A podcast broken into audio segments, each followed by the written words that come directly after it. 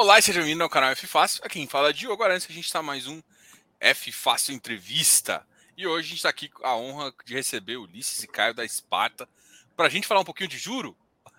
para falar um pouquinho do Juro 11. É, a gente vai falar de juro também, mas eu queria fazer essa, essa piadinha aqui que sempre funciona. Juro para você que é um bom negócio. Juro que para você que é um bom negócio. Bom, é, eu recebo aqui agora Caio e Ulisses. Eu vou, eu vou, vou começar assim. Eu sei que o Ulisses já está de casa, o pessoal já conhece ele bastante, não só aqui do canal, mas de outras lives. Mas o Caio, que ele, ele, é a primeira vez aqui, a gente tem que passar um pouquinho de vergonha, né? Mas tô brincando, Caio. Vamos falar um pouquinho aqui. Se apresenta para o time aqui, se apresenta para o pessoal tá Beleza. que está te assistindo. Bom, boa noite aí, pessoal. Prazer estar com vocês aí hoje. Sou Caio, né? Formado em engenharia. Estou aqui na Esparta há mais ou menos cinco anos, né? E venho tocando aí essa área de infraestrutura da empresa, cobrindo aí a maior parte desse setor junto com a equipe de análise aqui. É o cara que entende. Vamos lá, ele não. Vamos lá, vamos complementar isso, né? É o cara que entende de, profundamente de todas as posições que a gente tem, que está envolvido no dia a dia de todas as estratégias aqui do, do Juro 11, né? Então, é isso aí, é o cara. Boa. E, e assim, eu lembro que a gente foi num evento e eu encontrei vocês e tal. Uhum. E aí eu e o Caio a gente tava discutindo visão de juros, né? A gente, como é que eram as expectativas de juro e se abrisse. E eu queria trazer um pouco dessa conversa, que eu acho que foi muito massa. A gente ficou umas duas horas lá batendo um papo, para aqui para o canal. Eu acho que nem, sem, nem eu acho que nem todo mundo tem a maturidade, mas deixa ficar registrado que uma hora o pessoal entende. Eu acho que vale a pena discutir isso, né? É, vamos falar um pouquinho da, das expectativas. Assim, antes de entrar no produto, vamos ent entender um pouquinho da dinâmica de juros, né? E o que, que vocês hoje conseguem imaginar, né? Do ponto de vista econômico, olha, é, a PEC vai levar a expectativa de juros é, a 14 e a gente vai ficar dois anos com juros mais alto. Como é que vocês enxergam isso e como proteger uma carteira é, usando RED, usando algum tipo de produto para ficar com menos oscilação ou com alguma, algum tipo de coisa. Vamos, eu acho que eu tenho que separar aqui por partes, né? Primeiro vamos falar de antes de falar de proteção, antes de falar dessa parte, é, vamos começar com a parte de expectativa, né? Como é que está a expectativa de vocês em relação ao mercado de taxa de juros futura, assim? É, vamos falar de, vamos pegar os próximos 3, 4 anos e depois depois 10, 10 anos aí. Eu acho que essas, essas duas referências dão para entender um pouquinho da curva. Quer? Posso falar? Então vamos lá. É, bom, primeiro, esse ponto é sempre bastante subjetivo, né? Mas vamos claro. trazer um pouquinho o que, que a gente está vendo aqui, né? Primeiro ponto, a gente está com o nível de taxa de juros surreal, de 13,75, alto para caramba. A gente vinha com uma inflação muito forte, teve uma canetada do governo, baixou bem a inflação. No resto do mundo, a inflação continua sendo um problema e a gente não sabe exatamente agora, olhando para frente, quanto que vai ser a inflação de fato. Né? Então, se, por exemplo, depois de 1 de janeiro, se pode subir os preços de volta porque mexe naquela história dos impostos, se eventualmente, principalmente nos impostos estaduais, o que, que vem do ponto de vista de risco fiscal, né? Então, assim, tem um monte de incertezas, tanto que as curvas de juros estão oscilando bastante, tanto a curva de PCA quanto a curva de pré-fixados, né? Então, o, então, é, assim, então é um desafio hoje essa questão macro, né? É, com nível, por outro lado, assim, o que a gente tem que fazer conta sempre é com a expectativa de inflação. Então, se a gente pegar lá, o relatório Fox, por exemplo, está falando de inflação, para não falar o número exato, mas assim, tem oscilado ali entre 5 e 5,5% de inflação para 2023. Aí quando você fala assim, pô, 13,75 de CDI, aí você fala 5 de inflação, quanto que falta, né? Isso daí, o quanto falta, é o que a gente costuma chamar de cupom. Então seria assim, se a gente, quanto que tem de, quanto que você tem que ganhar no título público além do IPCA para você chegar no CDI. Daí se a gente faz essa continha, a gente chega que tem que ganhar uns 8%, alguma coisa assim, num título público, além do IPCA para poder fechar essa conta. Se não fecha essa conta é porque começa a ter uma expectativa de que taxa de juros ano que vem vai cair. Né? Então, assim, por enquanto a gente acha que é de maneira geral, assim, a gente tem esse nível de CDI, a gente não acha que vai acontecer alguma coisa que faça ter que aumentar é, Selic ano que vem. Isso a gente apesar de eventualmente ter gente até falando nisso hoje em dia, acho que é um cenário mais extremo, a gente não está pensando em nada disso. Por outro lado, acho que quem se empolgar demais, que vai cair para caramba a, a Selic, talvez esteja muito otimista. Então a gente acha que assim, provavelmente o que vai acontecer é que se a inflação se mostrar de fato mais comportada, pode ter um começo de queda de Selic. Então, hoje em dia, o que está precificado no mercado é que pode ser que feche alguma coisa entre 11% e 12% ali a Selic no final do ano que vem, que já implicaria alguma queda. Mesmo assim, quando a gente faz a conta, a gente fala assim, o que seria a Selic média para o ano que vem? É, então, ou CDI médio para o ano que vem? Ah, de repente, vai, considerando já uma queda de juros mais para o fim do ano, de repente uns 13%, e aí de repente você olha lá e fala assim, pô, é, quanto que seria a Selic e quanto que é a inflação para o ano que vem? Uns 5? Aí você fala, pô, tá faltando uns 8 né, nessa conta. E aí quando você olha para a taxa hoje do IMAB, IPCA mais 6... 6 e pouquinho. 6 e baixo. Ah. Aí você fala, me parece que está melhor ficar no CDI do que voltar para o IMAB 5, né? Então é, depende de uma queda de juros para outperformar o CDI. Né? Depende de uma queda de juros ou da inflação é, ser muito mais alta do que a expectativa hoje para de fato o IMAB 5 chegar no CDI, né? Então assim, aí então quando a gente fez aquele o hedge total né, lá no meio de julho, a gente estava assim, Vamos fazer o hedge total no fundo, por quê? Porque vai ter deflação, porque não sei o que, a gente está preocupado com os próximos dois, três meses, né? Mas a gente fica diariamente fazendo essa conta, essa provocação de, e aí, vamos sair do CDI, voltar para um pouquinho de risco, para ficar no IMAB5, na IPCA mais alguma coisa, mais o spread de crédito, e só que a gente faz essa conta todo dia e fala, pô, não está fechando, não justifica. Vamos continuar no CDI por mais um tempo, enquanto não tiver uma simetria tão grande, né? E o acabou que no final a gente viu a estressada que deu nos mercados no mês passado, por exemplo. É, então, o resultado acumulado desse hedge total em relação ao hedge parcial, por enquanto, está em acumulado quase 3%, né? 2,8%, se não me engano, o número do último relatório.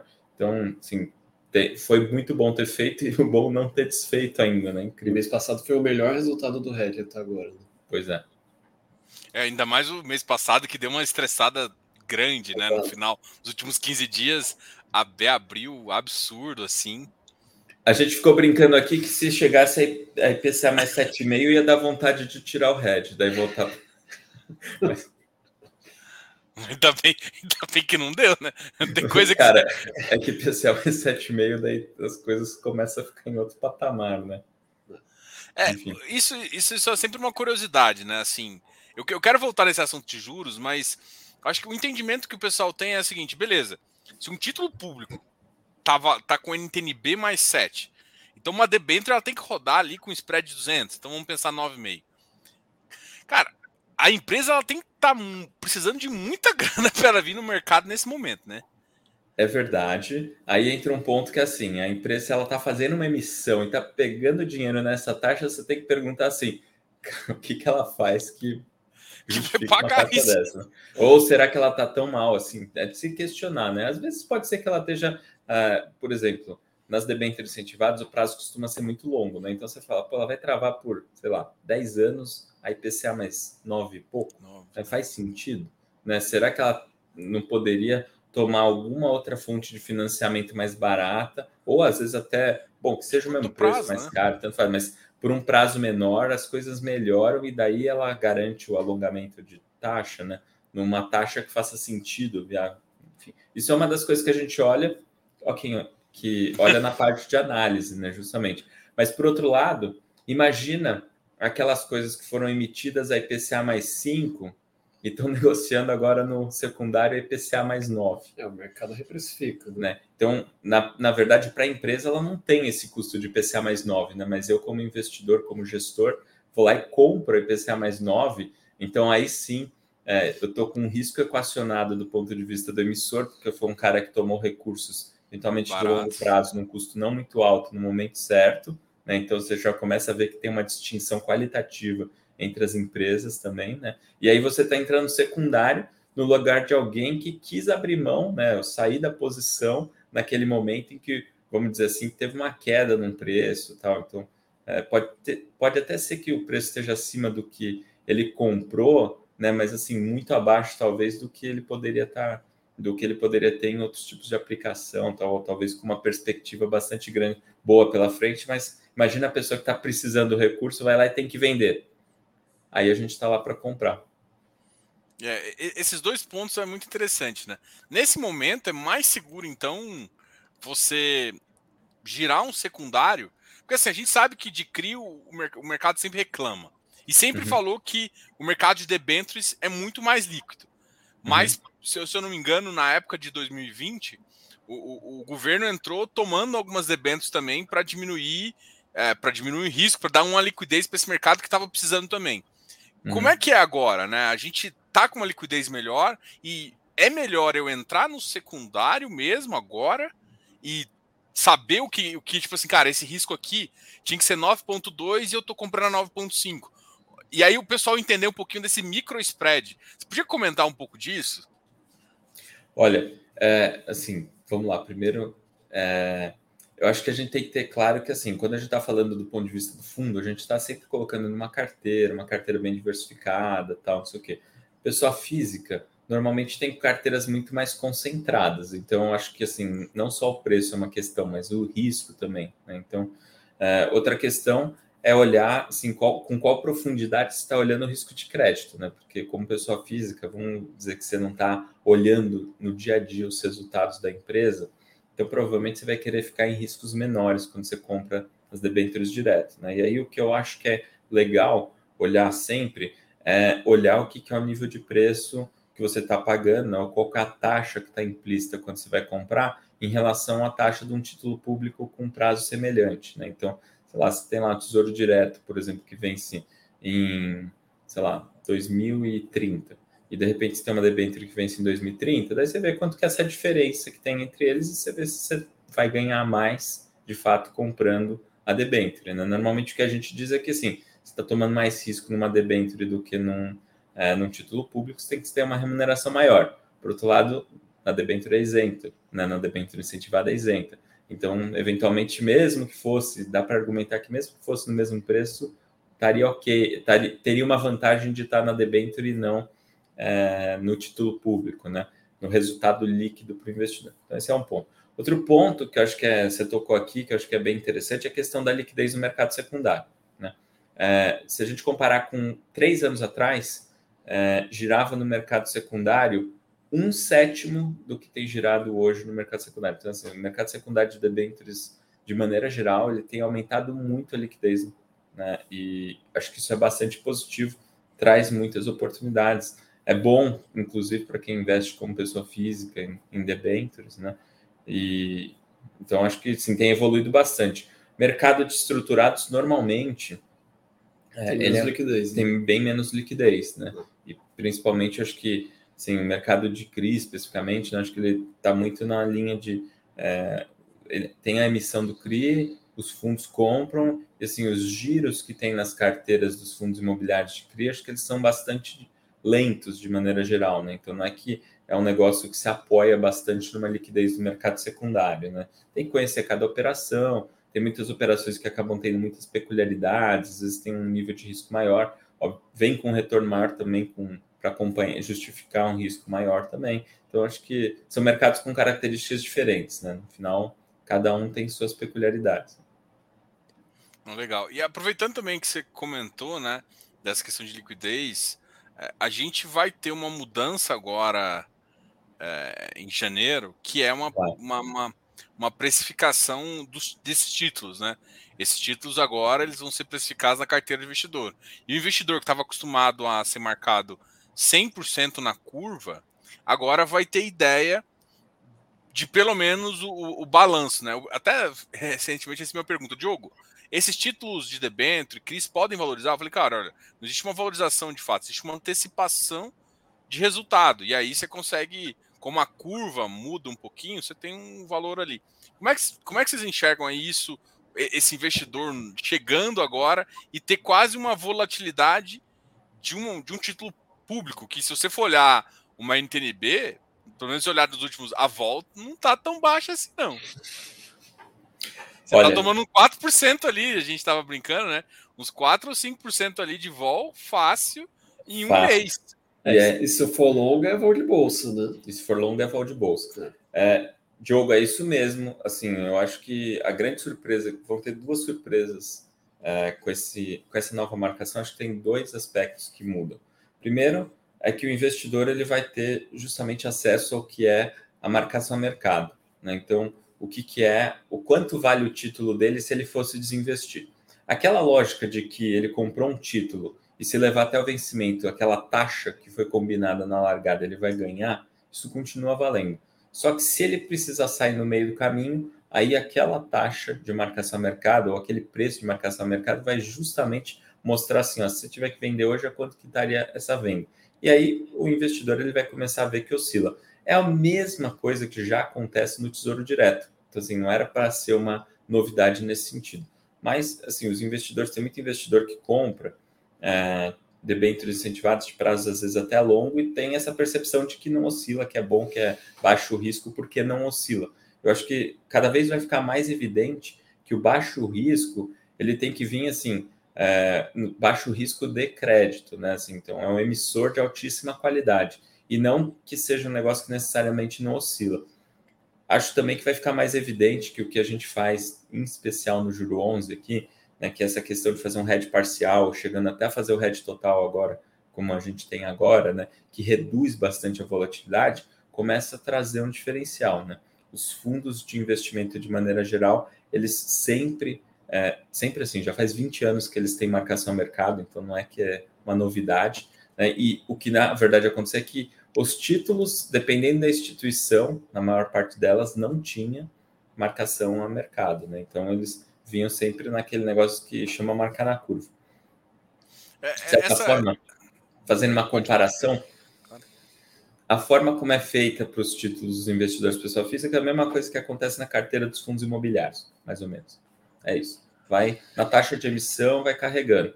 Né? E aqui eu sempre chamo a atenção aqui que o juro 11 a gente marca mercado, então a cota patrimonial ela reflete a marcação a mercado do fundo de fato, né? Então tanto que tem a cota diária, né? Tanto que tem a cota diária e vai ser é, é essa essa é realmente uma briga que a gente que a gente investidor e, e, e tem com o fundo imobiliário assim, os fundos de crédito, que basicamente o administrador é que tem três formas de marcar, né? Na, se o cara falou que vai carregar até o final, teoricamente ele pode marcar na curva. E aí alguns marcam a título público e outros marcam a liquidez de mercado. Como o CRI tem menos, tem umas regrinhas assim, ou seja, tem que negociar X para que esse valor seja feito. O que acontece é, o que acontece é que essas regras entre os administradores de fundo imobiliário também não seja unanimidade. Não são unanimidade. Enquanto para o mercado geral de crédito, e aí entra os, os FIINFRAs, já são unanimidade, já são uma, uma regra que todo mundo precifica ali, a Ambima já conhece, já chancela. E essa diferença, eu acho, que faz com que às vezes o pessoal fique olhando, por exemplo, pega o juro 11 e fica ali na, na planilha ou no, no, no, seu ou olhando no site para ver, olha, tá subindo aqui a cota e, e, fica com essa, com essa, com essa preocupação de, de, de, de, de ver o investimento crescer e que não tem essa mesma preocupação pela não, não ver essa sensação em fundos imobiliários. Não é? O que que. Por que, que eu acho que tem que evoluir bastante, eu acho, que o mercado de, de imobiliário para chegar nesse patamar também. Eu acho que teria que. A Ambima, alguma coisa, tem, é crédito, né? Enfim, os fundos de crédito privado já fazem isso. Vocês já fazem isso com CRI dentro de casa com outros fundos, não? É isso. A gente já faz isso, né? Como você bem colocou para os fundos, de maneira geral, eles já têm marcação mercado, que eu falei, há 20 anos, né? E o que não tem é justamente nas carteiras de pessoas físicas e nem todas as instituições, tá? Tem instituição que já marca mercado, tem umas que ainda não. Mas enfim, mas o fato é que a partir de janeiro, de fato, vai ser obrigatório, é, a menos que seja investidor qualificado, né? Daí tem a opção de continuar seguindo na marcação na curva, né? Deve poder optar ou não, enfim, vamos ver como que vai funcionar isso. Acho que tem um outro ponto também que traz um pouco de transparência também, né, para o investidor, né? Afinal, ele vai negociar no mercado secundário lá o papel dele, ele vai saber mais ou menos qual é o nível de preço, né? Então, acho que hoje em dia, quando a gente fala assim, não, marca na taxa Ambima, tem o preço de referência da Ambima, é uma coisa que assim, basicamente os gestores têm acesso a esse tipo de coisa, estão vendo, acompanham quanto que é a taxa Ambima, não sei o que, de, de referência de preço para títulos de crédito privado, né? Eu acho que isso vai ser muito mais comum é, a partir de janeiro, né? Porque provavelmente o que praticamente todas as instituições vão fazer é que para esses títulos que têm referência de preço da Ambima, vai se usar o preço da Ambima como, assim, essa daqui é a referência, de fato, né? Então, é, então acho que vai começar a trazer mais luz. E o que, que significa esse preço da Ambima, né? Seria o que seria o preço de mercado corrente, né? Então, no mundo das ações, por exemplo, todo mundo está acostumado a vou lá olhar quanto está saindo, quanto que é o preço do último. Esse daqui é o preço que vale hoje a ação, né? Isso, é, todo mundo já está acostumado com isso. Para crédito é sempre uma coisa assim, pô, não sei qual que é o preço, não sei onde olha, se é taxa, se é preço, não sei o quê. Acho que vai ter um pouco mais, é, pelo menos a gente está vendo o como esse assunto tem ganhado relevância, como tem ficado mais em evidência, e as pessoas vão começar a olhar, não, tem uma taxa adequada de mercado hoje, quanto que vale esse título, quanto que não vale e tal, e vão começar a ver que os títulos, que os preços oscilam. E acho que é até legal que para entender o que, que a gente faz né, no nosso dia a dia, né, então quando a gente fala de fazer hedge, por exemplo, que a gente tira parte da oscilação, acho que vai começar a ficar mais claro para as pessoas. Quando a gente fala que os preços da renda fixa oscilam, sim, eles oscilam mesmo, então a gente pode usar isso a nosso favor, né, então a gente pode buscar oportunidades com essas oscilações então, acho que isso vai ficando cada vez mais evidente ao longo do tempo. E acho que mostra o amadurecimento do nosso mercado aí, né? Então, acho é bem, bem positivo. Legal. E aproveitando essa, esse assunto assim, é, então, basicamente assim, como o mercado ainda está complicado, a taxa de uso real, o cupom ainda está alto desse negócio, vocês devem manter o RED hoje no fundo, né? Pensando no juro 11, o RED deve ficar assim. Cara, enquanto sim, né? A gente tem a discussão todo dia. Todo dia. E aí, vamos tirar esse head ou não? A gente faz a conta? Ainda não, né? Tem... Então a gente está. A gente, o que eu acho que a gente tem enfatizado bastante, isso no relatório, todo mês a gente tem colocado isso, né? É, é que de fato assim, ainda tem uma simetria de riscos, né? Então, gente viu aí, por exemplo, a oscilação no mês passado, a gente olha para frente a curva de juros, o que está precificado, o que é a expectativa de inflação, versus esse cara que é o CDI, que está lá em cima, sem oscilar, sem risco e tal. Então a gente tem, vendo isso, né, a gente tem continua mantendo, mas o que a gente tem reforçado é que é, a gente re, reavalia isso diariamente e é temporário, é, né? temporário, né? Então não é assim a gente não é estrutural, não é estrutural, exatamente. Tanto é que a gente mede quanto que a gente está tendo de resultado ali no nosso relatório mensal, a gente mostra todo mês. No site também está disponível isso lá no nosso Power BI, no relatório interativo, que é mostrando quanto que esse essa mudança do hedge parcial, que seria a posição natural, né, posição neutra do fundo, em relação é é, nossa posição neutra do fundo em relação ao, ao benchmark, né, que seria o IMAB5, quanto que agregou ou atrapalhou, né? No caso. É a alocação dinâmica. Essa alocação dinâmica aí que ela. Quanto que foi? 2,3. Eu tinha falado 2,8, falei errado. Não, é. 2,3. Tá bom. É, isso, isso tem mostrado esse, esse resultado da. da... É, foi, e, e, eu gosto de lembrar também, né, que a decisão do. Assim, a decisão do, de fazer o hedge parcial, né? Acho que nesse gráfico também fica bem evidente né, o que, que aconteceu. Né? Quando a gente tomou a decisão de fazer o hedge parcial, é, o, desculpa, de mudar do hedge parcial para o hedge total, foi ali no meio de julho, a gente falou assim: eu não sei se a gente vai ganhar mais dinheiro, mas o que eu sei é que a gente vai reduzir o risco.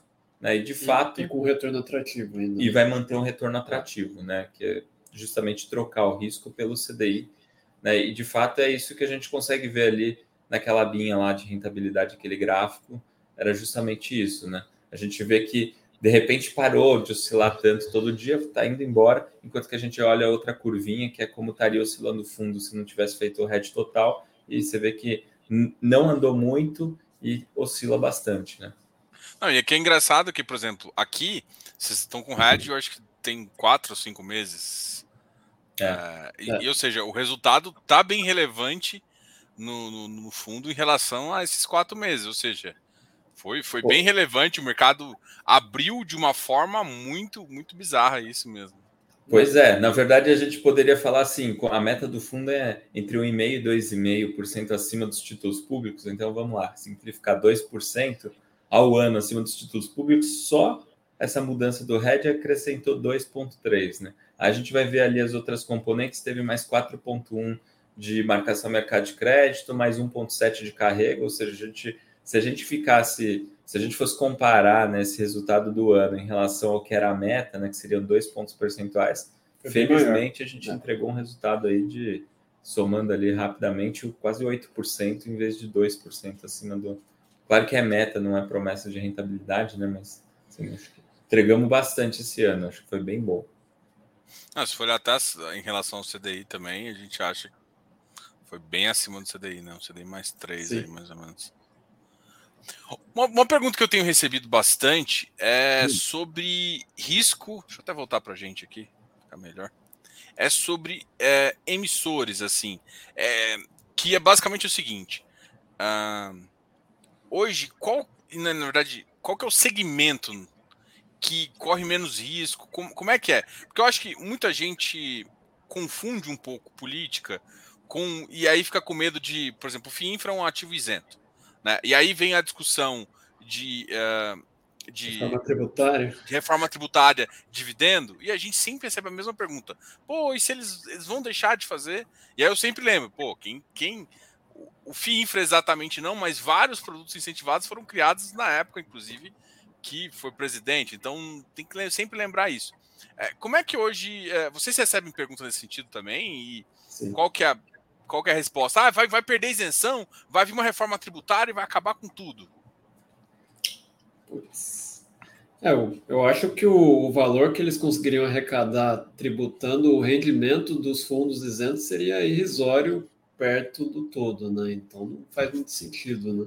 Sei se o Ulisses concorda. Acho que tem dois pontos aqui que são importantes. Né? Primeiro é que, assim, infraestrutura, né, claramente é um negócio que volta para a economia, para a sociedade, seja pelos próprios benefícios dos investimentos feitos, seja porque faz de fato a economia girar, é dinheiro que está sendo injetado, gerando obra. Então, assim, eu acho que é, seria dos infraestrutura, ao meu ver, seria dos últimos segmentos a tirar a isenção. A isenção assim. Então, essa é uma opinião pessoal. Uh, o segundo ponto, que eu acho que daí é mais objetivo, é na última discussão que a gente teve sobre reforma tributária, chegou até a se cogitar e deu um baita ruído de mexer em tributação, na isenção, por exemplo, dos fundos imobiliários. Mas em nenhum momento apareceu a ideia de tributar, de tirar a isenção de FINFRA. Aliás, em nenhuma discussão até hoje, pelo que a gente saiba, é, apareceu de tirar a isenção de FINFRA. O que tem, e aí eu acho que é bom distinguir, é que eles estão pensando numa. Tem um projeto de lei tramitando no Congresso que é para criar uma série diferente de, de debênture incentivada, que o pessoal chama de debênture de infraestrutura, seria uma debênture de infraestrutura em que o benefício tributário ele não fica com o investidor, ele fica com o emissor.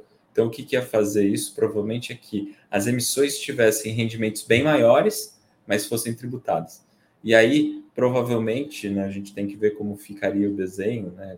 É, ver, desculpa, quando passar no Congresso, a gente tem que ver de fato. Tá, faz tempo, né? Faz tempo, tá parado. Né? E aí teria que ver como que fica isso em relação aos debêntures que já existem. Mas aí eu acho que tem dois cenários para acontecer. Ou vão fazer uma regra que, por exemplo, um fundo isento ele compre a debênture tributada, daí ele tributa dentro do fundo para continuar sendo um veículo isento para o investidor pessoa física, que eu acho que seria um cenário bem bom porque daí você tem um ativo isento, então acho que simplifica para caramba é, as coisas do ponto de vista do investidor de FII infra, ou então esses ativos isentos vão ficar muito raros, é, e aí provavelmente o que acontece é que eles acabam valorizando, né? Porque eles viram mosca, mosca branca. É, e só, só para lembrar, pessoal, como é que hoje é o, o, a, o trâmite né, dessa questão dos incentivados. Hoje, não é, não é, qualquer empresa que pode levantar a mão, não. ela tem que passar por um registro lá, ela tem que obedecer um monte de regras. Fala um pouquinho só sobre isso. Sei que não é tanto tópico, mas só uma curiosidade com o pessoal, só para eles entenderem um pouquinho a diferença de. Uh, o, cara, o cara tem que fazer essa regra, pega uma taxa boa e consegue. E isso é incentivada, de novo, pro para o investidor, não para o emissor, só para eles entenderem como é que fica isso para cada um desses. É... Começar? Pode começar. Cara, é assim, vamos lá. é, para o investidor, né, bom, primeiro, assim, o que qualquer empresa pode emitir uma debênture incentivada? Não. Ela tem que ser de um setor que é, é elegível, né? Que, e aí esses setores de infraestrutura, de maneira geral, é, a gente tem aí concessões rodoviárias, setor elétrico, saneamento, até açúcar e álcool na parte de geração, óleo e gás. Tal. Então tem vários setores que já fazem parte dos setores elegíveis. E aí tem que ter um projeto prioritário que ele é aprovado pelo Ministério de Minas Energia, de Minas Energia, por exemplo, ou, de, ou pelo Ministério correspondente, na verdade, para cada setor. Então ele tem que ser eleito um projeto de infraestrutura prioritário e tem que ter uma aprovação ministerial para daí sim a empresa poder ir lá e captar recursos. Com lastro no investimento que ela fez ou que ela vai fazer. Com né? lastro no investimento que ela fez ou que vai fazer. Então, assim, ou que ela fez nos últimos quanto que é o período? Dois anos. dois anos, né? Nos últimos dois anos, ou que ela vai fazer e aí ela pode captar os recursos. Deve ter um prazo também de quatro, cinco Também tem um prazo. Também. Tem regrinhas bem definidas, tá? Então não é qualquer empresa que pode vir e emitir uma debênture incentivada a hora que quiser. E assim, a empresa, qual que é a vantagem para ela? Que ela capta recursos numa taxa menor e ao mesmo tempo num prazo mais longo também. Num prazo mais longo também. E para o investidor, ela para o investidor ele basicamente tem um retorno que é isento né? E assim, é um retorno provavelmente maior do que se fosse retorno líquido de uma emissão incenti né, não incentivada. Né? Então, a empresa às vezes emite a, a uma determinada taxa de juros, aí você, é sempre importante você calcular quanto que é o líquido. A debênture incentivada provavelmente ela tem uma remuneração também líquida, mas um pouquinho maior do que um não incentivado, do que o líquido de um não incentivado. Então, na prática, o que, que acontece? Tanto o emissor quanto o investidor eles acabam rachando o benefício tributário. Então, normalmente os dois ganham um pouquinho. Né? Então, essa que é a conta normalmente. Mas não é que só o investidor ganha e a empresa não ganha nada.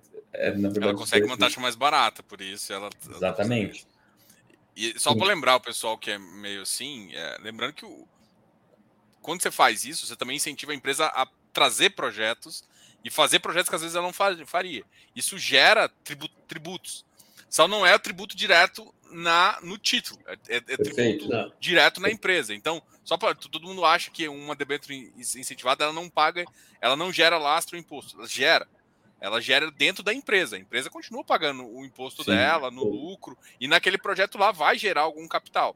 Só que é. é. ele, ele tira o do capex, ele tira um pouco da captação do, do, do, do, do imposto no capex e coloca só na, na, na execução do próprio projeto quando ele, ele gera um capital é, exatamente. Não é, que, não é que a empresa ela deixa de pagar imposto, né? ela passa a ter um custo menor. Acho que esse que é, que é o ponto, como você colocou. Acho que um ponto também para a gente lembrar aqui é que assim, o que, que a gente pode colocar dentro de um fundo de, fi, de um FII infra, né? A gente pode colocar só debênture incentivado, a gente pode colocar um CRA, né?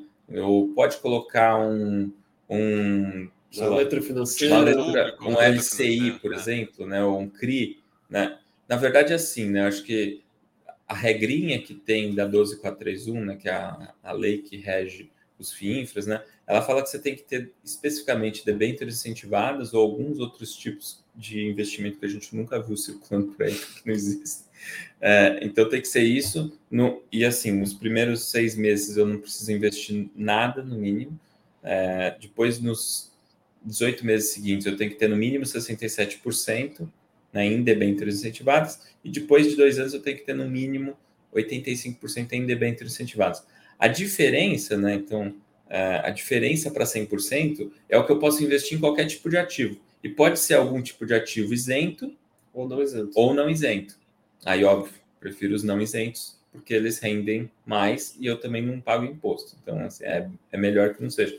Agora, dentro desses, vamos dizer aí que a gente já que passou dois anos, eu já tô, tenho que ter 85% no mínimo em debêntures incentivados. É, tem que ser em debêntures incentivados ou eu posso colocar um outro tipo de ativo isento qualquer? Não, tem que ser especificamente em debênture incentivado. Então, se colocar um CRI, por exemplo, não vai contar dentro desse limite. Né? Então, são coisas diferentes. Então, cada tipo de fundo né, tem uma regra tributária específica também. Né? Então, os fundos imobiliários têm outro perfil, o Fiagro tem um outro perfil, então, assim, cada fundo listado aí, eles acabam tendo um perfil diferente. Mas, por exemplo, vamos, vamos falar aqui. É, parte das debêntures, a gente já viu algumas debêntures do setor é, sucroalcooleiro. É, é normal. Se esse, se esse segmento, que também pode emitir um CRA, emitir um CRA, a gente pode enxergar esse tipo de operação. Vamos supor que a gente se faça um CRA estruturado, num valor determinado. Isso não pode estar nos 85%, mas pode estar nos 15%. Pode. E tá. continua a isenção normal, como se fosse até um fundo imobiliário ou um Fiagro. Nesses 15% aí, para ficar fácil, se eu comprar um ativo que é isento ou comprar um ativo que não é isento, tudo faz, não vou ser tributado. Né? Então, óbvio, se eu comprar, sei lá, vamos chutar aqui, vou comprar um, um CRA CDI mais 3, por exemplo. Legal, beleza, CDI mais 3, que no, na prática vai ser isento para o investidor. Assim como se eu comprar uma debenture, a CDI mais 3, de repente vai ser CDI mais 3 também isento. Independente dela ser tributada ou não, porque dentro do fundo ela não vai ser tributada. Então, aí, assim, aquela história, se eu comparar um CRA CDI mais 3 com uma debênture CDI mais 3, provavelmente o risco do CRA CDI mais 3 é muito maior, né? porque ele é CDI mais 3 isento, né? Então, se não fosse isento, teria que ser CDI mais 5, sei lá, alguma coisa assim que corresponderia a um risco muito maior. Então, na prática, o que, que eu, como gestor, quero fazer? Eu não quero só retorno, né? Eu quero retorno ponderado por risco, risco. sempre, né? A gente bate muito nessa tecla, né? Então, a gente quer, na verdade... Então, de repente, eu posso estar comprando... Normalmente, a nossa dúvida é assim, pô, eu compro um um ativo que é uma debênture incentivada. A... O duration maior com spread menor, mas que pode diminuir o spread, né? Ou uma debênture não incentivada com prazo menor, mas com spread maior, né? Isso, exatamente. Ah, essa é a conta. É uma conta então, de Para compensar, teria que ter uma taxa muito elevada num CRA. É. E aí pode ser que, putz, aí tem que realmente ver ali na linha se o risco vai compensar essa. É que é a conta do retorno esperado, né? Não é só o spread ali, né? Isso. É. é tem que a, a, estratégia ela tem vários graus de liberdade, né? Então, é, questão, por exemplo, do prazo, né? Questão do prazo do título, né? Sensibilidade. Se eu acho que vai ser um negócio que eu só vou carregar e ele vai ficar assim, provavelmente vai continuar negociando no mesmo nível de taxa, né? No mesmo nível de spread, ou se eu vou ter um fechamento, né? Então isso tudo muda, né? Então, é, sei lá, às vezes eu tenho um ativo, sei lá, vai estar pagando 100 bases acima da, do soberano. Né? Então, no nosso relatório, a gente vai colocar lá que o spread é 100 bases. Aí tem outro, tem outro ativo que tem 200 bases de spread. Aí o investidor vai perguntar assim, pô, por que, que você não coloca mais, então, naquele que tem 200 bases, né? Mas, às vezes, eu falo assim, pô, esse de 100 bases, eu acho que rapidamente... Vai para 50. Vai para 50. E ele tem um prazo maior. Então, o retorno que eu vou ter no título de 100 bases, de repente, é maior do que o que eu espero ter no título de 200 bases, que eu acho que ele vai continuar com 200 bases por mais tempo. Ele só vai me, ele vai dar um carrego, mas ele não vai ter um fechamento. Já no outro, talvez não tenha um carrego tão alto, mas vai ter um fechamento que ganha mais. Sei que assim, é um pouco mais complexo isso daqui, mas assim, tem graus de liberdade, é para isso que a gente contrata engenheiros que nem o, o Caio, para fazer essas contas. Não, isso fica bem claro no Power BI, né? naquela aba de histórico, né? tem, tem bem detalhado ali as operações do fundo e oh, mostra. Peraí, peraí, vamos, vamos, escolhe uma aqui que a gente vai. Vamos aproveitar. Só pegar Raposo Tavares, por exemplo. Eu tô em Quer ver, alocação. É. Tem que clicar lá em cima em alocação. Ah, alocação. Achei que era histórico. Histórico por emissor. Ah, tá. Vai para o lado pro lado de novo. Raposo Tavares. Ah, Raposo Tavares aqui. É, você pode ver, começou a posição maior no fundo desde o início, né? 10%, tinha um spread ali de 1,5%, o spread foi diminuindo, né? Com a duration ali de 6, né? É, você conseguiu ter um retorno, ali conseguiu ter um retorno muito bom, e aí a gente foi saindo né, da posição até zerar. E aí agora com a abertura mais recente dos spreads, a gente voltou até a posição. Né? Isso daí foi uma que o, o spread comparado com outras debêntures estava menor, mas o retorno que o fundo conseguiu foi muito melhor, né? Olha, a conta é mais ou menos só para assim, a conta é, por exemplo, fechou o spread 0,3, né? Então vezes tá mais a duration. vezes a duration, 6 é. vezes 6 vezes o volume que você tem. É mais ou menos isso. É isso. Que foi então, o se... lucro da operação. É Exato, claro que deve então, ter custo, deve ter um monte de custinho embutido, uh, que é dos próprias trocas, mas é mais ou menos isso. A conta de padeiro é exatamente essa. Você pega, vamos dizer que você tem 10% no fundo de um determinado ativo. Ele tem seis anos de duration e ele fecha a taxa de 1,1 1,8 para 1,5, né? Então ela fecha 0,3. Então você vai pegar o 0,3 vezes 6, dá 1,8 vezes 10%, então 0,18% é o impacto que vai dar na cota. É, se pegar esse exemplo aí, começou em 1,5, né? Ele ganhou ali os 30 Bs vezes 6, deu 1,5 mais 1,8, né? Então deu acima de 3% acima do benchmark, só que no período muito curto, né? Então, se você analisar esse retorno, né, foi putz, um retorno excelente. É, exatamente. É por isso. E aí você desinveste e investe em outros. Se você quiser pegar um outro exemplo, é, se quiser a pegar a Nemos, é, a Nemos é um outro bom exemplo. acho que a Nemos está aqui no começo. A Nemos Wind lá embaixo. Na primeira coluna. O último da primeira coluna.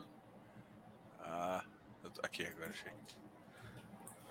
Esse aí é um que a gente montou posição né, Nos 210, o spread a gente foi aumentando ao longo do tempo, o spread foi diminuindo, diminuiu para 1,7, né, com a duration de 6,2. Então Nossa, fechou ali 40 bases, né? A gente e aí chegou a saiu. E aí agora voltou, na verdade, a gente comprou a 250 no secundário, agora está 240, né?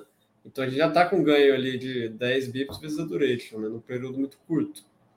E, e, assim, aqui mostra também um pouquinho da digestão ativa, né? Eu acho que é. o, o, pessoal, o pessoal que costuma muito, eu vou voltar para a gente, é, sempre achando que, por exemplo, o trabalho da gestão é só seleção e enxergar o crédito, não. É só análise é enxergar, seleção, né? É enxergar que a oportunidade às vezes está nesse fechamento de spread e você tem uma outra opção para investir, né? Que se você Sim. ficar com caixa parado, também.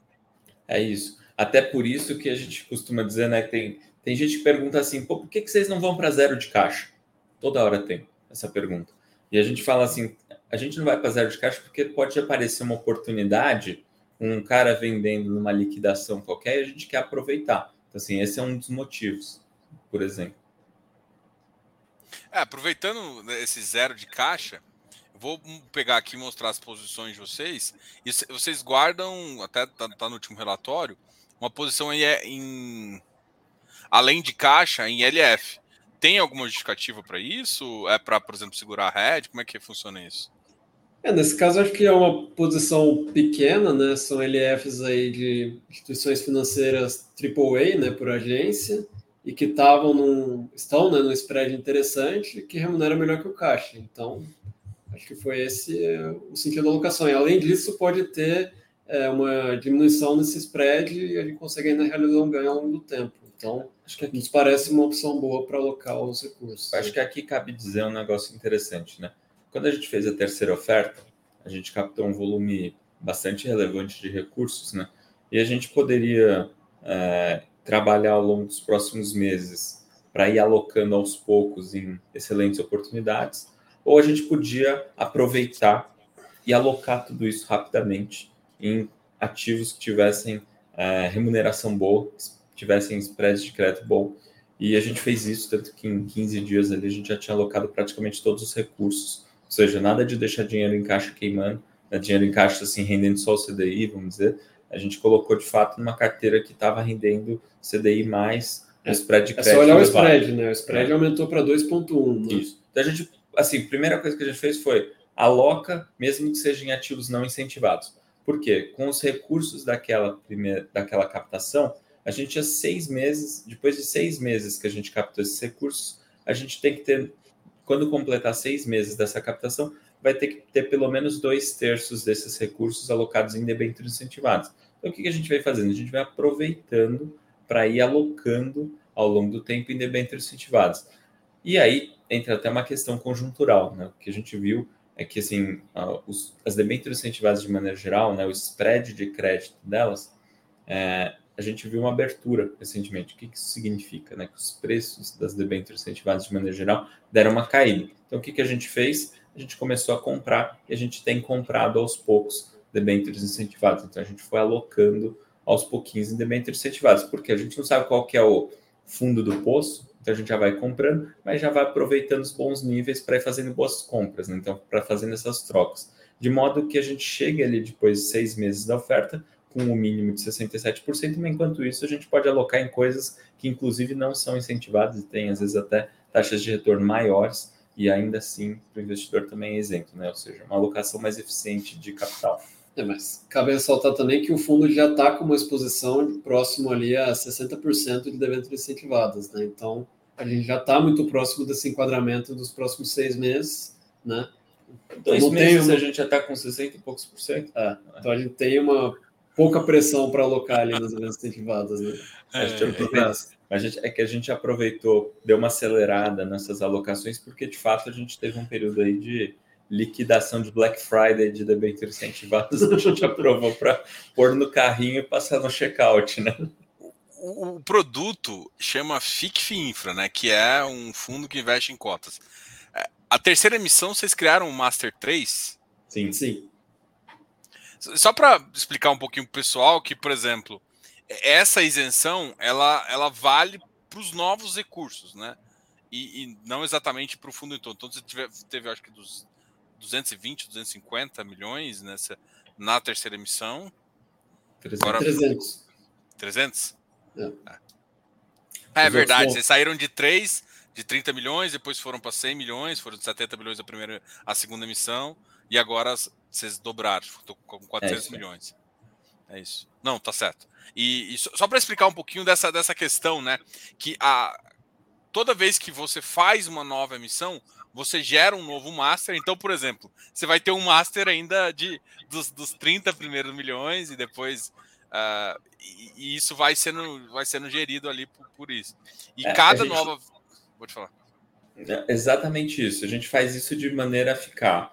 Tem dois motivos. Isso, né? O primeiro, obviamente, é o mais importante, é não colocar em risco o enquadramento tributário. Então, assim, conforme a gente capta os recursos, né, a gente não tem é, não cria um problema tributário que pode afetar o fundo como um todo, ou os investidores anteriores do fundo. Então, para isso, o que, que a gente cria? Aí cria um master novo para não ter nenhum problema com regra de enquadramento tributário. E aí acaba que a gente tem um período de eficiência, né? Que assim, tem seis meses para chegar no mínimo 67. Então, a gente pode ficar cinco meses e meio alocado com zero em debêntures incentivadas, e daí faltando 15 dias a gente vai lá aloca 67%. Poderia, Assim como agora a gente está dando o exemplo de que a gente ficou, não chegou nem a dar dois meses, a gente já está com praticamente 60% alocado dessa nova tranche de captação que foi a terceira oferta. Por quê? Porque apareceu um momento melhor, né? Apareceu muita venda de debênture incentivada com desconto, a gente achou que era um bom momento para comprar, foi lá e comprou mais rápido. Né? Então, acho que essa janela de seis meses, ela assim, tem muita gente que, ah, não, tem que maximizar, né? otimizar né? a alocação tem a gente olha para isso, obviamente, porque não precisa deixar dinheiro na mesa, mas tem outros fatores para a gente levar em consideração, né? Afinal, Oportunidade, né? posso... né? São, são as oportunidades, mas eu não posso colocar em risco o enquadramento tributário do fundo. Porque o gestor ele tem que tomar esse cuidado. Não, com certeza.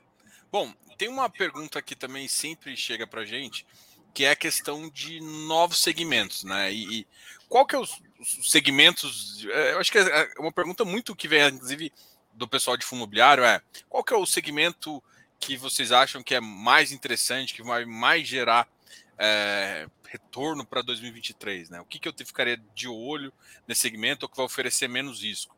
E, e tem surgido um segmento de é, geração distribuída que o pessoal tem feito bastante operações nesse sentido. É, a gente vai ver mais esse tipo de operação. Esse ainda não é exatamente um produto incentivado do, do ponto de vista de debêntures incentivadas. Ele normalmente fica um pouco mais estruturado. Como é que vocês enxergam esse, esse tipo de segmento?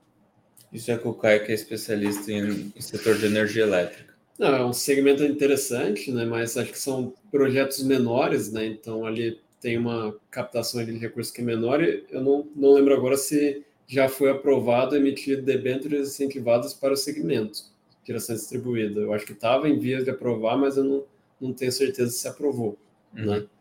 Mas o setor de geração de energia como um todo tem um pipeline ali robusto de capex para os próximos anos, né? Principalmente no segmento renovável. E acho que a gente vai continuar vendo assim as empresas é, fazendo projetos e tendo emissão de dividendos incentivando nesse segmento.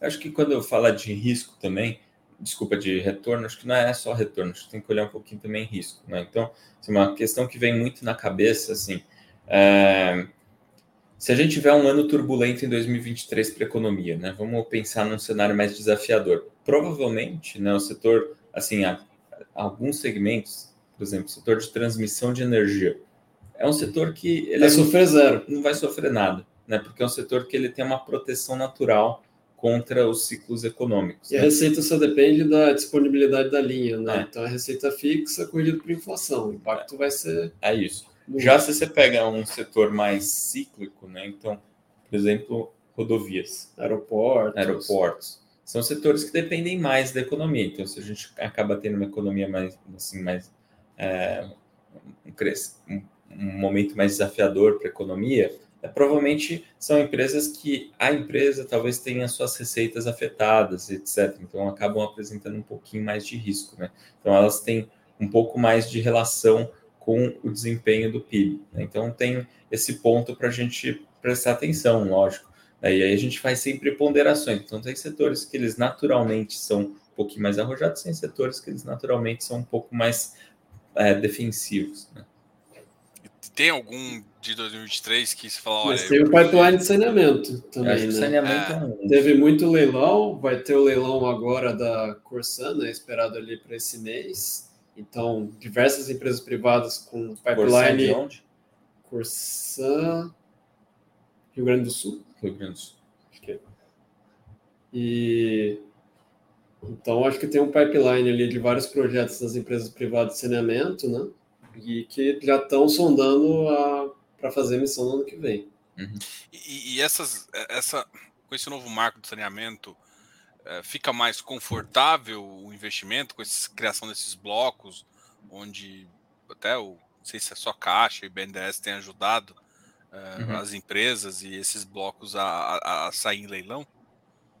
É, assim, o marco, o marco de saneamento, né, ele, ele traz mais é, algumas proteções, né, ele cria algumas exigências de investimentos que precisam ser feitos, né, então, é, por um lado, por outro lado, ele também traz algumas proteções, né, uma crítica que sempre se teve né, no setor de saneamento, né, era sempre qual é a estrutura regulatória, né, porque no setor elétrico, por exemplo, você tem uma agência que é a, ANEEL, né, que é uma agência federal, né, e aí ela está regulando todo o setor, e hoje em dia já não tem mais tantas estatais, estaduais, né, a gente... Está quase zerando, né? Está quase zerando. No caso das, é, no caso das de saneamento, né, às vezes você tem regulação que é municipal, às vezes você tem regulação que tem é muita PPP. estadual, PPP, tem muita coisa assim, às vezes fica num limbo. Então é no setor que, sei lá, você tem os, os ícones aí, né, que nem, por exemplo, Sabesp, Copaz, Sanepar, as principais ali são listadas até, as, tem as ações negociadas em bolsa,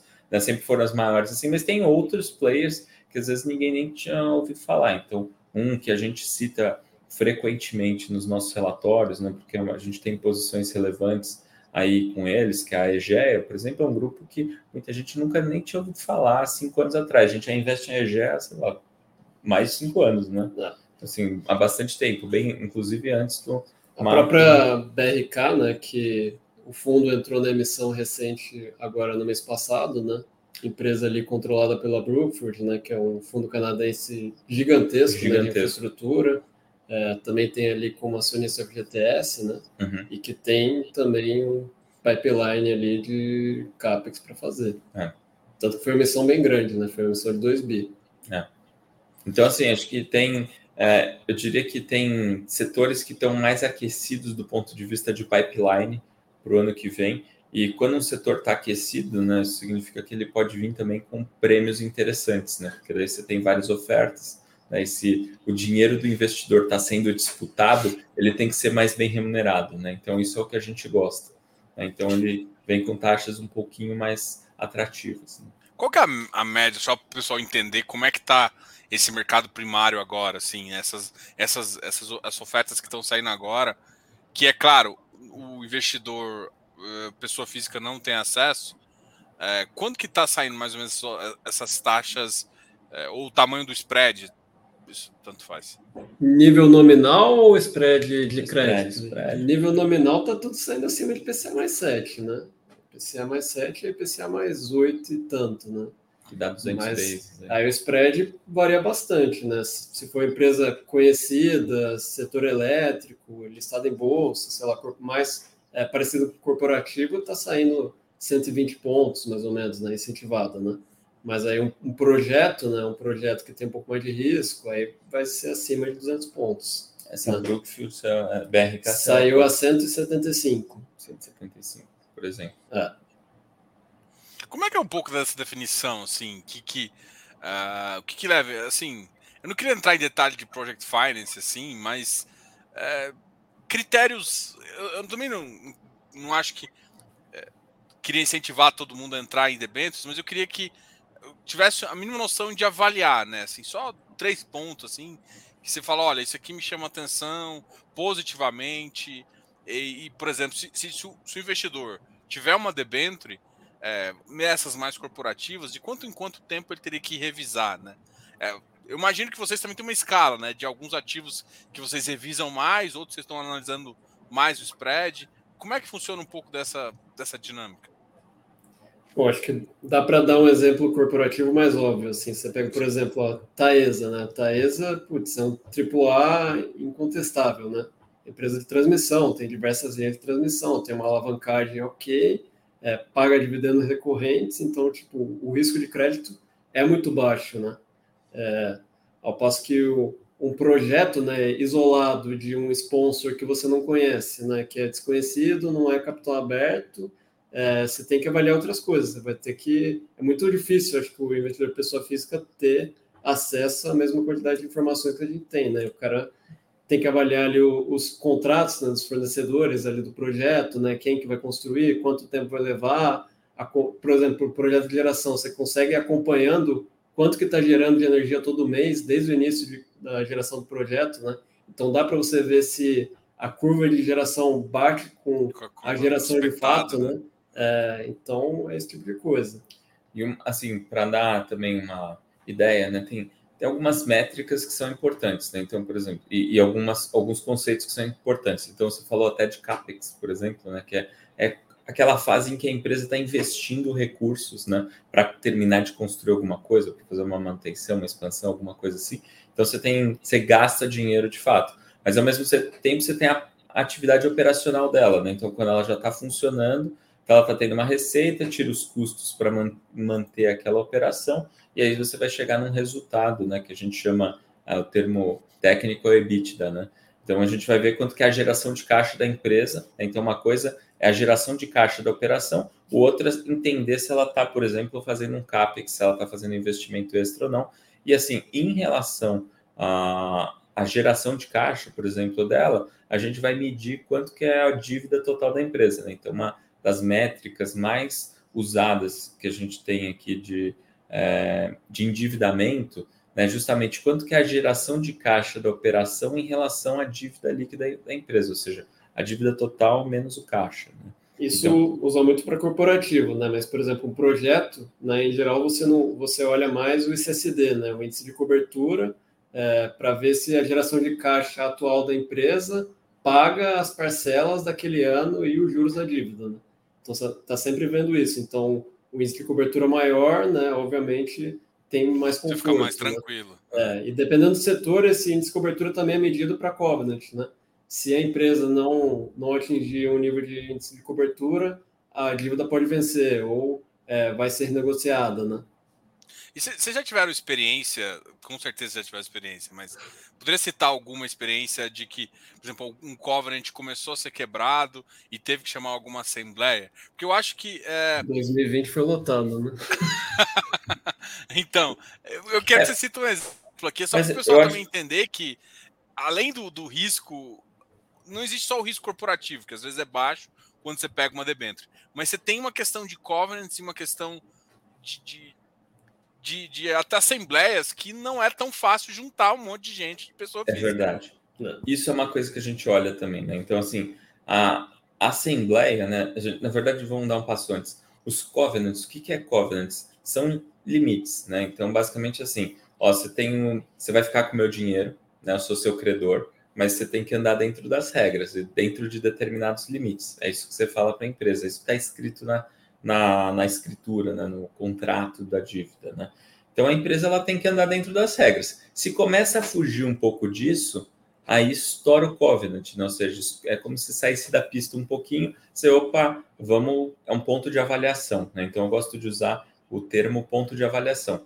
Então a gente para para avaliar o que é, como que a gente faz isso na prática, né? Numa assembleia. Então chama os credores e fala assim, ó, aconteceu isso. Aí se foi uma questão muito pontual, a empresa vai se explicar. Ó, foi uma questão pontual. Aí ela vai lá e eventualmente ela fala, ó, aconteceu alguma coisa extraordinária. Normalmente ela dá transparência e tal, e fala assim: ó, vou precisar é, de mais um trimestre para enquadrar isso, seja porque ele vai captar os recursos, seja porque o resultado vai melhorar, seja porque teve algum evento extraordinário. Vai ter aporte do acionista. Alguma coisa ela tem que fazer. E aí ela chega, normalmente ela fala assim: ó, eu pago uma multinha, né, ou uma multona, né, mas pago uma multa aqui, é, e aí vocês. E aí a gente continua a operação. Pode ser essa multa, né? O que a gente costuma dizer que assim é um é uma, é uma compensação na forma né? de retorno para o investidor pelo risco adicional que foi incorrido, além do que era o previsto, vamos dizer assim. Então, vamos dizer que tem um limite, ele consumiu mais do que aquele limite, então ele tem que pagar uma multa por ter tomado um risco um pouco maior. E aí, se tudo estiver bem, você vai seguir com, a, é, com o enquadramento ao longo do tempo. Você dá o termo técnico chama waiver, né, que seria o consentimento né, para a empresa ficar fora do limite por um trimestre, né? Claro que essa é uma assim, essa é uma precisa de uma avaliação que é bastante técnica nesse momento e normalmente um gestor tem uma equipe é, tem um acompanhamento, né, tem um monitoramento que assim permite fazer uma negociação adequada com a empresa, entender se de fato o que a empresa está argumentando é razoável, se não é. E normalmente nas emissões, né, pode precisar de um número mínimo dos investidores na assembleia para aprovar. Então, assim, no fundo imobiliário, por exemplo, o pessoal está acostumado muito que é muita coisa é 25% quórum para aprovar, não. Assim, nas assembleias de debentures é, em geral, incluindo os incentivados, também tem isso, dependendo do tipo de matéria, né, dependendo do tipo de é, decisão que precisar ser tomada, pode ter um quórum, e às vezes é um quórum alto, às vezes é dois terços, por exemplo, 67%. Né? Então, é, esses são alguns detalhes que a gente olha, por exemplo, no momento da emissão, para ver se pode acontecer alguma coisa ou não. Então, por exemplo, se, se uma. É que assim, normalmente quem está estruturando a emissão já pensou nisso e a gente já tem bastante histórico no mercado, já aprendeu, o pessoal já aprendeu sobre isso, né? Mas imagina que vem uma emissão para o varejo, né, com uma, uma operação super pulverizada e que tem um negócio que pode acontecer e vai precisar da aprovação de 67% dos investidores. Pode virar um mega pepino, né? Então, assim, só para dar um exemplo, né, a gente via lá, por exemplo, em rodovias de Tietê, tinha umas questões dessas também, foi uma emissão, foi uma das primeiras emissões, ali tinha um quórum alto, e daí quando veio numa situação bastante extrema ali, precisava juntar um quórum alto também, ficou uma situação bem desafiadora para resolver, né? Eu posso que, é, eventualmente, se a gente vê que outro é um perfil de emissão, né, um perfil de debênture, que vai ser comprado por outros gestores, a gente já sabe, não é porque é o gestor A, B ou C, né? A gente entende que assim, os gestores, de maneira geral, eles têm um entendimento razoável do que a situação provavelmente vão é, ter um entendimento similar, provavelmente vão é, ter um voto alinhado quando tiver um desafio, né? Então, assim, provavelmente você não vai ter grandes dificuldades para aprovar. Já se é uma emissão que pode depender do voto de muita pessoa física ou que um assunto específico que a gente acha que pode necessitar de um quórum muito grande, às vezes pode virar um desafio isso. Então, às vezes é melhor a gente, opa, vamos ficar de fora disso, porque se der pepino é irresolvível, insolúvel. Então, tem essas questões que são bem qualitativas e, assim, são coisas que a gente foi... É, que o mercado, de maneira geral, foi aprendendo com o tempo, mas que a gente já está nesse negócio de debêntures incentivados aí, pelo menos. De, nosso fundo mais antigo de debêntures incentivados já tem cinco anos e meio, né? Mas a gente já operava debêntures incentivados antes disso. Então, assim, já temos bastante experiência com, com, com esse segmento. É, vocês, vocês, assim, estão é, há mais ou menos um ano é, com um fundo fechado. É, qual foi a experiência? Vocês pensam em trazer outro tipo de produto dentro dessa classe de fundos fechados? É, foi uma classe que agradou, assim, achou, achou interessante lidar com o cotista, aquele cara que gosta da renda? Olha, foi uma ótima pergunta. Foi uma experiência muito boa. bastante desafiador, a gente vem aprendendo bastante.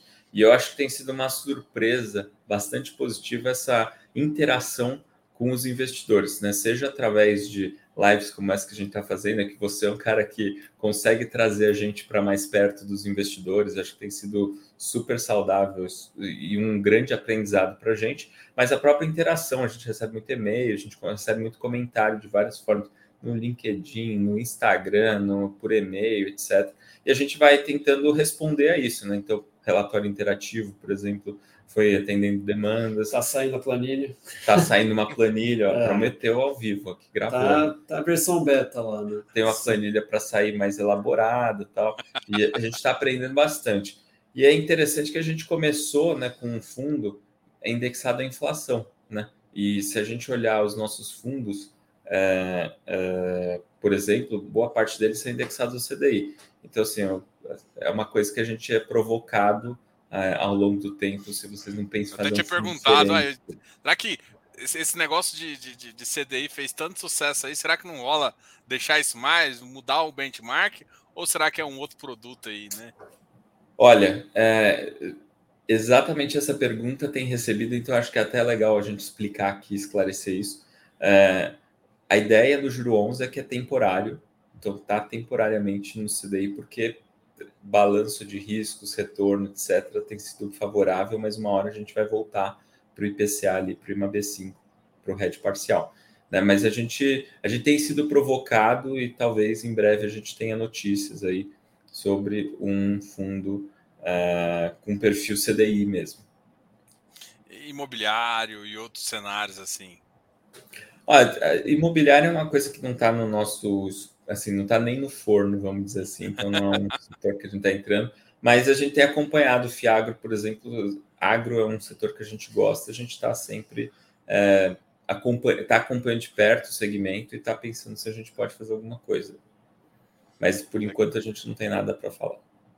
Não, legal. Vocês estão na quarta missão, imagino que sobre a quarta missão Uh, o pessoal vai ter que ficar curioso e olhar os, os eventos. E depois dessa quarta missão, a gente volta a conversar um pouquinho sobre resultados, sobre até as novas locações do Master 4. Você já perguntou e respondeu. É, não, essa não foi nem pergunta. Eu falei, não, porque como assim? O pessoal, ah, fala da missão, fala da missão. Não dá para falar da missão. Eu não, não, não vou nem botar você nessa situação para a gente não ter problema e você sempre poder vir aqui no canal conversar sobre tudo.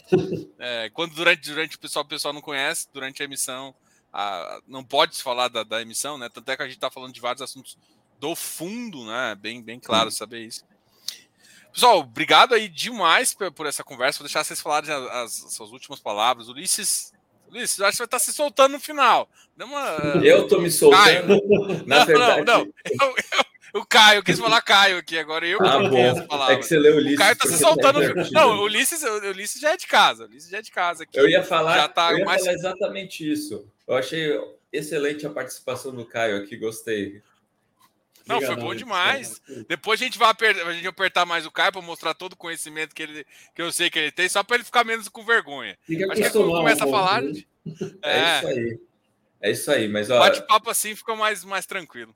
E ele prometeu que vai ter planilha em breve. Não, já tem uma planilha no site, só que só tem as cotas. Né? Diogo, vamos só botar pressão. Vamos botar eu, pressão. Eu, eu, acho que assim, na próxima vez tem que estar a planilha aqui para a gente mostrar, mostrar mais detalhe, colocar todo o rendimento, toda vez colocar rendimento lá tema. também. Olha lá, estão Colocar rendimento, cara. comparar com o IMAB, com mas é isso aí. Bom, mas. Mas é, beleza, Diogo, pessoal. Mais uma vez, Quase. queria assim agradecer pela oportunidade. É sempre um prazer falar com você, principalmente com ter essa chance de ficar mais próximo dos investidores. A gente aprecia todos esses comentários. Quem tiver dúvidas, sugestões, e-mail lá juro11@esparta.com.br ou então no nosso site juro11.com.br. Se quiser se cadastrar no mailing também para receber as novidades sobre o fundo, é, tá tudo lá. E estamos à disposição, pessoal. Obrigado. Boa noite. Obrigado, pessoal. Boa noite. Valeu, pessoal. Obrigado aí todo mundo. Não esquece de dar um like aqui no vídeo. A gente volta com mais novidades. Amanhã a gente tem o, o fim de noite para trocar uma ideia. E obrigado aí, Ulisses. Obrigado a todo o time da Esparta. Dá um abraço para a Glenda também, que sempre ajuda a gente. Valeu.